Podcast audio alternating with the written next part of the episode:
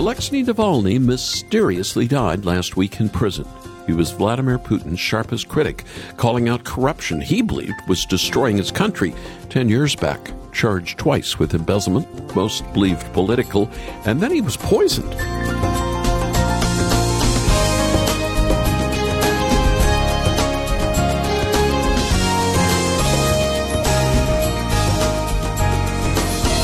In 2020, Navalny nearly died from a nerve agent chemical.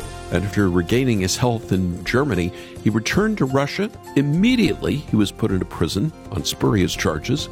He was sent above the Arctic Circle to prison, and last week, with his death, the Kremlin denied involvement.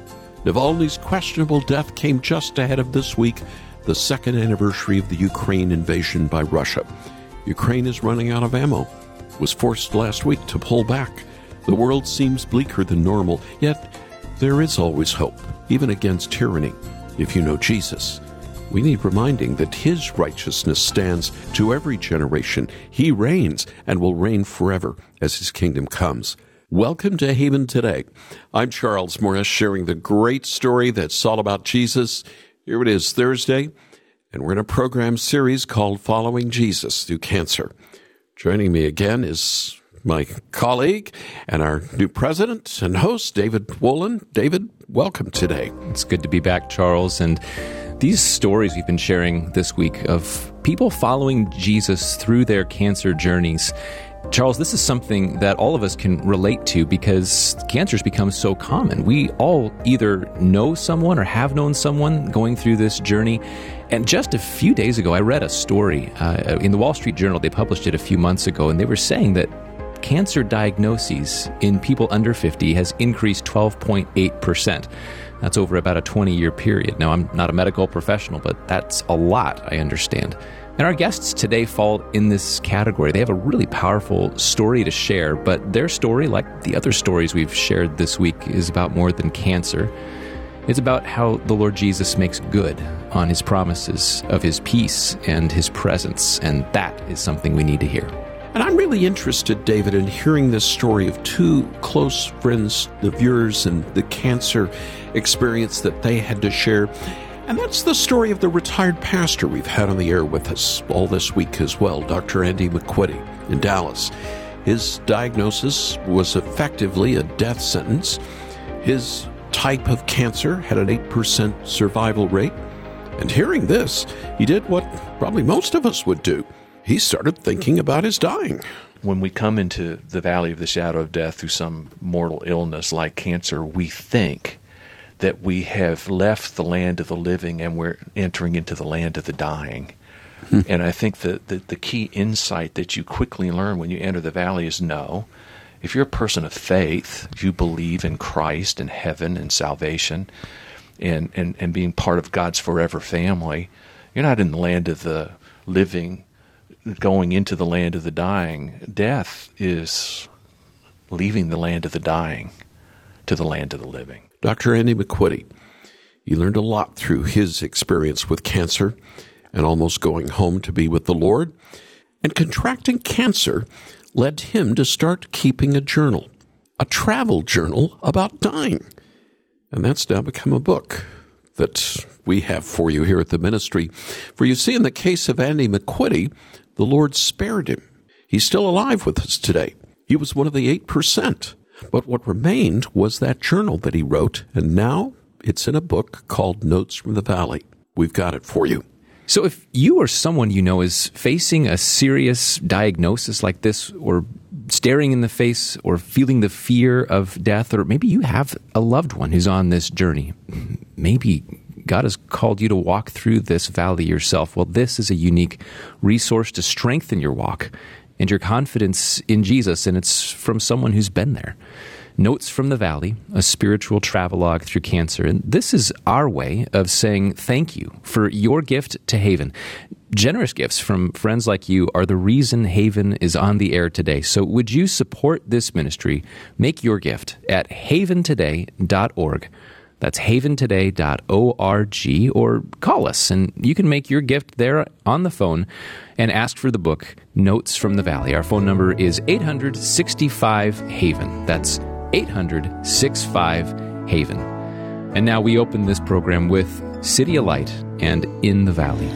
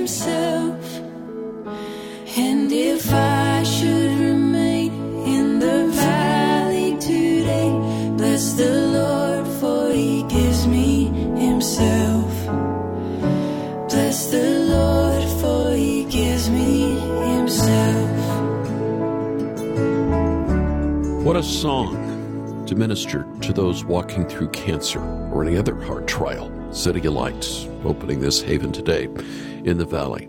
Bless the Lord. A haven today called Following Jesus Through Cancer. I'm Charles Morris, and we mentioned this as we went on the air. My friend David Wolin caught up with two longtime friends of his, the Bolerjacks, and they shared their story with him. And I want us to just listen in right now to that conversation.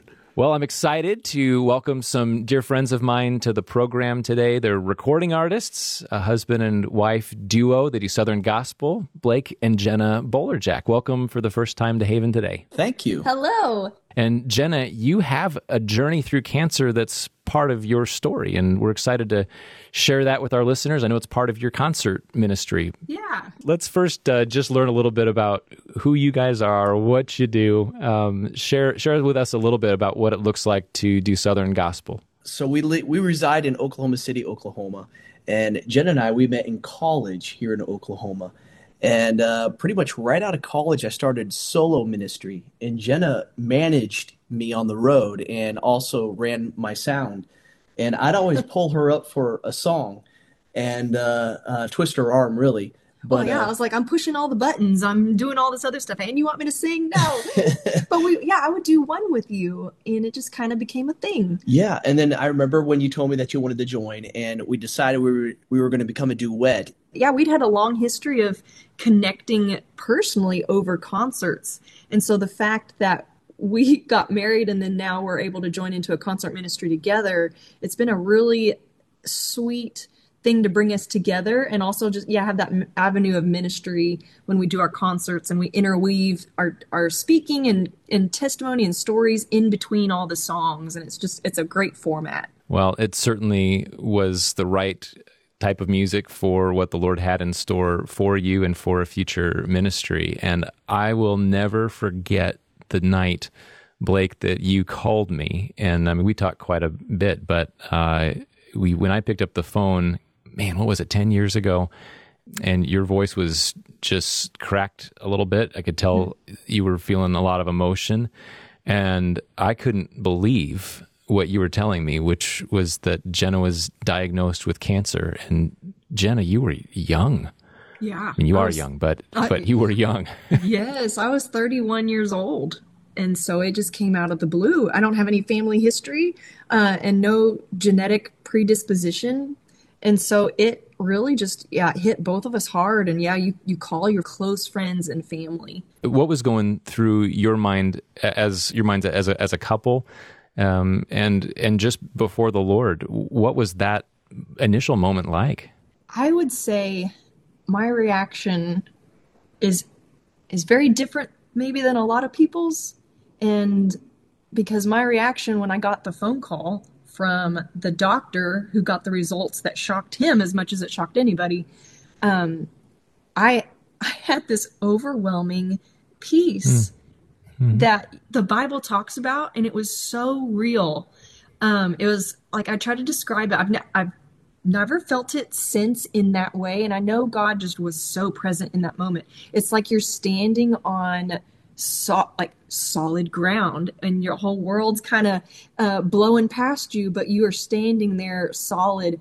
And i truly believe that that reaction um like the i hung up the phone with the doctor and and and i whispered a, a prayer to god in my office, my home office, and I just said, I trust you, Lord. And I felt so steady, even though I had to on the phone ask the doctor, be like, wait, what did you, what, what kind of cancer did you say I had? I had breast cancer. Um, but that reaction was like two years in the making. Got, I got really interested uh, a couple years before the diagnosis in learning more about God. And specifically, there was a Bible study I was a part of, and it was over the attributes of God. And they used, you know, a textbook. Like it, it was deep and it was s- hmm. so much meat. And I would go, we went through this textbook that is used in a lot of seminaries, and they talked about all the attributes of God. And and the most basic one being that he is unified. He's not separated into parts, meaning he's not only one of his attributes at one time and, and, and is not at other times, such as if he is in control and sovereign, then he's also wise at the same time and he's love. And so, hmm. even in the midst of a diagnosis like I was going through, that I have cancer in my body, he is in control and he loves me. And in his wisdom he's allowed it for for this hmm. time. And so hmm. i grew to fall in love with god learning about him and then so when something out of my control hit me like that diagnosis yeah i was I, my reaction was I, I trust you lord and so that's the long answer the wisdom and kindness of the Lord to to draw you close to Him, knowing ahead of time what was going to befall you, and Yeah. and for you to be ready. You'd, you'd been making these. These, these little spiritual deposits uh, Yep. that and you'd need to make a big withdrawal. Um, but Yes. but there was the, the balance was there waiting for you at the when the time came. You already had this preparation. Well, let- let's walk through then to the through the, the the story, and I know the Lord was showing up in different ways along the way, but just just just kind of give us a quick walk through Jenna of, of what then transpired, and and and how did the Lord ultimately um, take you to the end of that cancer journey? Well, I went to the doctor because it, it hurt. And so they went on a hunt and found out why and found the cancer. Um, had a couple lumps and something that didn't look like cancer. They biopsied just in case. And thank the Lord they did. They found a very aggressive cancer um, that was spreading like wildfires in my lymph nodes. It was in my, uh, uh, yeah, spread to my lymph nodes already. So they got me into treatment really fast. And so my treatment consisted of chemo for four months every other week. And then they did um, some pretty major surgeries. And I watched God take a cancer that should have killed me and should have been undetected until the end. Uh, I watched him point it out to me because it hurt. I watched God line up all the doctor's appointments and insurance and people to take care of us and the the finances along the way because we would travel and God still prov- we still traveled and sang during this treatment process. And so I loved that normalcy to get to minister to people and continue traveling. I loved that. But I watched God take the cancer. Uh, let's see, what did they say after the first chemo treatment? It shrunk in half. And then by the last cancer, the chemo treatment, it was undetectable except for the precancerous cells that were there. I'm thinking about what that must have been like for you, Jenna. I mean, people who go through cancer like you did, and, and your hair fall, starts falling out, and um, you got a concert ministry where you get up on stage in front of hundreds of people's on, people on the regular. Um, and that must have taken a lot of courage, but it really must have ministered to people because this is so common. It touches so many people. Yes, you lose a lot really quickly with something like cancer because the chemo has to hit you really hard. And so you lose a lot of things that on the outside are really obvious, like your hair. I lost my hair. I lost, uh, I used to have long brown hair. I lost it a couple treatments in. It just wiped off one day. It was the weirdest feeling. I lost my eyebrows and eyelashes um, and you lose your kind of your strength as your, um, your your body just doesn't respond that way. And so people watching you it's very obvious. And there was one time we were headed to Tulsa to sing and I had forgotten Your my hair. my wig. I had left it at home and Blake's parents who had kind of lived near where we lived hopped in their car and brought me my hair to Tulsa to be able to sing in front of everybody and I remember being so grateful for that. But yeah, it it After a month, you got tired of it, and so you ended up just uh, I did. I um, didn't end up using it after a while, but I watched um, how people just were so ready to to to hear what you have to say because I guess the respect is there pretty automatically that someone who's going through something hard is out there and wanting to share their experience with people. And so you have the out, outer you that there's a lot of obvious things that you're going through and loss and then the person going through cancer, there's a lot of inside things happening too that you have to wrangle and trust God with, uh, while at the same time all the humbling things of outer, the outer loss that you're experiencing too. And- yeah, Well, now at the end of it of it all, uh, you're you've been cancer free for how many years now? let's see. I would, eight. uh, yeah, diagnosed eight years ago, so I'm cancer free for seven. Yeah. and and so yeah god used the chemo and he used the doctor's decisions and he he used the medicine to to heal me of the cancer and i praise him for that mine was the kind that um had a strong likelihood of recurrence in five years and he he prevented it from coming back they got it all and so yeah i for now uh am cancer free and so i praise him for that and i and i am grateful for the for some something to remember that God has brought me through.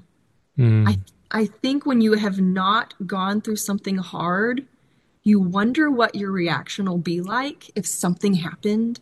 And so actually the confidence that going through something hard like this has brought me in the Lord has been worth it because I can remember back how he provided for us and then apply that to whatever's coming next in my life. And mm. so that I yes, that's that's what I would have to say about that. Well, there's a song that you have been singing. Uh, this is on your new album, uh, so this is this is something that's new uh, on on the stage for you. But there's a song that you picked that seemed to just be for you uh, and for this part of your testimony and ministry. Why don't you introduce that for us? Yeah, this the songwriters of this song sent it to us on email when they heard we were looking to record and the opening line caught me. It says you've lost some things you can't get back again. And you know, that's exactly my story. But then the redemption, it's called beyond the brokenness. And so even though you've lost some things you can't get back again, there's hope and there's healing beyond where you are now in the brokenness. And so, wherever you are in your journey, whether you've just started a, a road, uh, a hard road, or you're in the middle of it, or you find yourself on the the exit end of okay the emergency is over and now you're kind of picking up the pieces. This song really speaks to that he we have a Savior who is in the business of healing, and there's hope in his arms, and there's peace and rest, and he will carry you beyond the brokenness. Blake and Jenna Bolerjack grateful for you, grateful for your friendship, and I'm glad you're willing to share your story.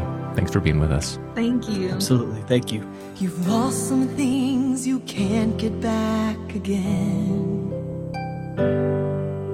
You wonder if your heartache is ever going to end. But there's grace for the worn out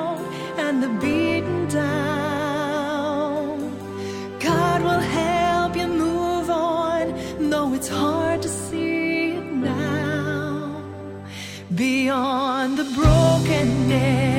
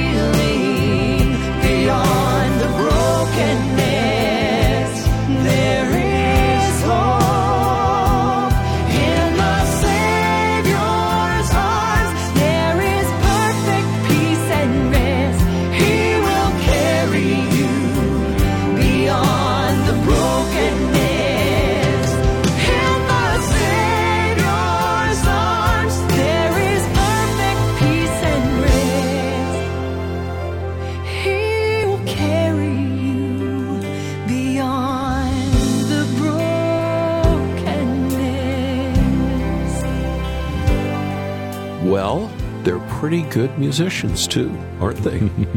They the are. Bolerjacks, Blake and Jenna, here on this Haven today.